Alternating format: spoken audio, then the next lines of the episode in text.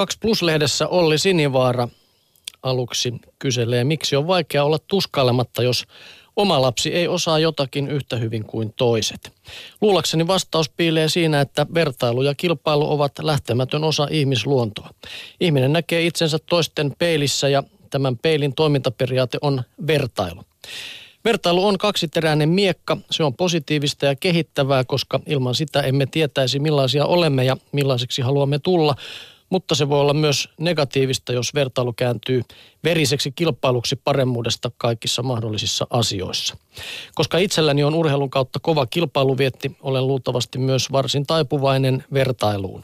Kun vaimoni kanssa näistä asioista puhumme, huomaan, että ne eivät hänelle ole yhtä hankalia juttuja kuin minulle. Oli miten oli, vertailusta emme pääse, Parempi myöntää niiden kuuluvan ihmisluontoon. Samalla on kuitenkin muistettava, että jokaisella lapsella on ihan oma kasvunsa ja kasvurytminsä. Siinä kohdassa vertailu kilpailusta puhumattakaan on taatusti huono lähestymistapa. Vanhempana minun onkin suitsittava lapseni vertailua muihin lapsiin. On annettava oman lapsen kasvaa ja kehittyä omalla rytmillään. Epäilemättä hienot ja palkitsevat yhteiset hetket lapsen oppiessa jotakin uutta ovat vanhemmuuden parasta antia. Näitä hetkiä voi odottaa ja toivoa, mutta jos niistä alkaa kilpailla toisten vanhempien kanssa, hukka perii. Lapsen kasvurytmi hautautuu aikuisen vertailevan kilpailun alle. Lapsesta tulee aikuisen kilpailuvietin pelinappula. Näin ei saa tapahtua.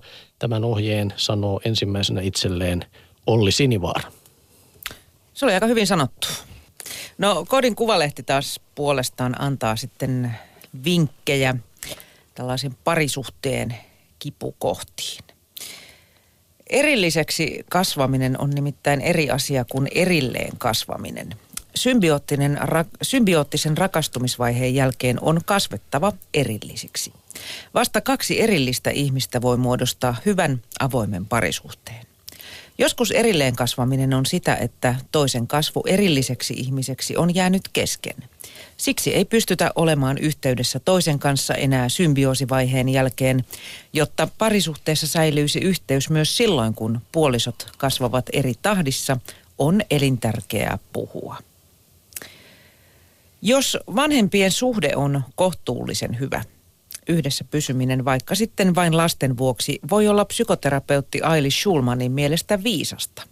Perhe kun tuo lapsille perusturvaa. Silti ei pidä luulla, että lapsia onnistuisi hämäämään. Lasten koti ei ole talo tai edes talossa asuvat vanhemmat, vaan se tunneilmapiiri. Jos vanhempien väliltä puuttuu rakkaus ja kunnioitus, ne puuttuvat myös kodin ilmapiiristä ja lapset, jos ketkä, tunnistavat sen saman tien. Puhua kannattaa sitten vaikka mistä, nimittäin tunteet, tarpeet ja kohtaaminen. Se kuulostaa vaikealta. Parisuhteesta puhuminen voi kuitenkin olla vaikkapa tätä. Miten puolisosi musiikkimaku on muuttunut suhteenne aikana? Minkä yhteiskunnallisen asian toinen haluaisi korjata? Mitkä yhteiset unelmanne ovat jo toteutuneet? Miksi lapsuusmuisto on, mikä lapsuusmuisto on toiselle tärkeä? Ja mitä tekisitte, jos voittaisitte lotossa?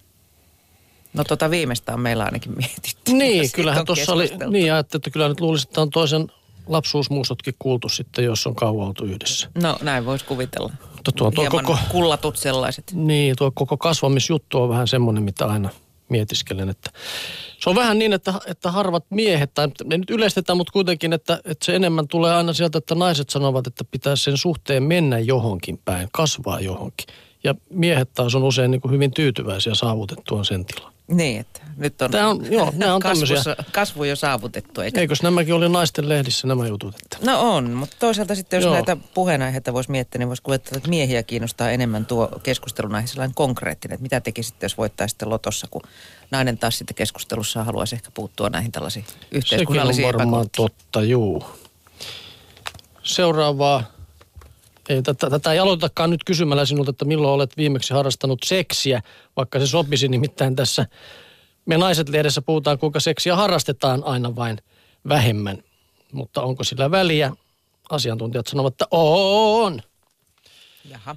Nimittäin kun 70-luvulla peuhattiin viikon aikana melkein pari kertaa, 2010-luvulla jaksetaan enää vain yksi hikinen kerta. Nykyään ihmiset myös vaativat omalta seksielämältään enemmän. 31-vuotiaan Katjankin mielestä seksi ei useimmiten ole mitään kovin räjähtävää.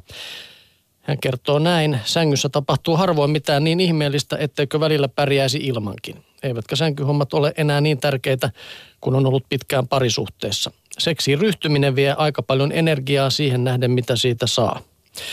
Voisiko olla, että seksi on vain menettänyt markkina-arvonsa verrattuna muihin huvituksiin? Voihan elämässä saada tyydytystä muistakin asioista, kuten vaikkapa uramenestyksestä, itsensä kehittämisestä tai hyvistä ystävyyssuhteista. Suomalaisten seksielämää tutkinut Osmo Kontula kuitenkin väittää, että seksi sinänsä on ihmiselle edelleen tärkeää sen huomaa esimerkiksi siitä, että vaikka parisuudeseksiä koskevissa tutkimuksissa yhdyntäaktiivisuus on vähentynyt, itsetyydytys ja seksifantasiat ovat samaan aikaan lisääntyneet. Ja vaikka ihmiset ovat tyytymättömiä seksielämäänsä, yksittäisten seksikokemusten laatu on monen mielestä silti parantunut. Tyytymättömyys johtuu siis pitkälti siitä, että seksiä vain on vähemmän, Kontula huomauttaa. Kumppanin kanssa vietetty aika on siis vähentynyt, mutta ihmisillä on nykyään myös enemmän odotuksia seksiltä. Kontula arvelee, että yhteiskunnan tehokkuusvaatimukset ovat hiipineet myös lakanoiden väliin. Rima parisuudesseksin kohdalla on noussut. Etenkin naisilla epävarmuus on lisääntynyt, moni stressaa, millaista seksin pitäisi olla, millainen kumppanin pitäisi olla ja onko itse haluttava. Mielikuvat luovat paineita, jotka vaikuttavat alitajuisesti esimerkiksi orgasmin vaikeuksina tai siten, että tekee vielä vähemmän mieli. Se on paradoksaalista, sillä jos täydellisenä seksinä pitää tuntien peuhaamista, multiorgasmeja tai mielikuvituksellisia roolileikkejä, sellaista ei ole kellään. Suurin osa suomalaisista pareista hoitaa nimittäin hommat nopeasti ja rutiininomaisesti keskimäärin vartissa, noin neljä kertaa kuussa. Jos joillakin on seksiä useamman kerran viikossa, toisilla ei ole sitä vastaavasti viikkoihin. Sanna 30 vuotta tähän loppuun sitten vielä sanoo, että jos on mennyt pari viikkoa ilman seksiä, tulee olo, että onpa meillä ankea suhde. Sitä miettii, pitäisikö ihan muodon vuoksi yrittää useammin, vaikkei tekisi erityisesti mieli. Ja samaa miettii moni, mutta tämäkin voi sitten taas aiheuttaa seksittömyyttä. Niin. Kiintiöseksiä siis. Niin, kyllä tuo viimeinen oli vähän semmoinen, mistä voi tunnistaa omiakin mietteitä joskus. Näinpä. Ja onhan sinne tullut seksille paljon kilpailijoita, muun muassa tietokoneet ja iPadit. Tietokoneseksi. Tietokoneseksi.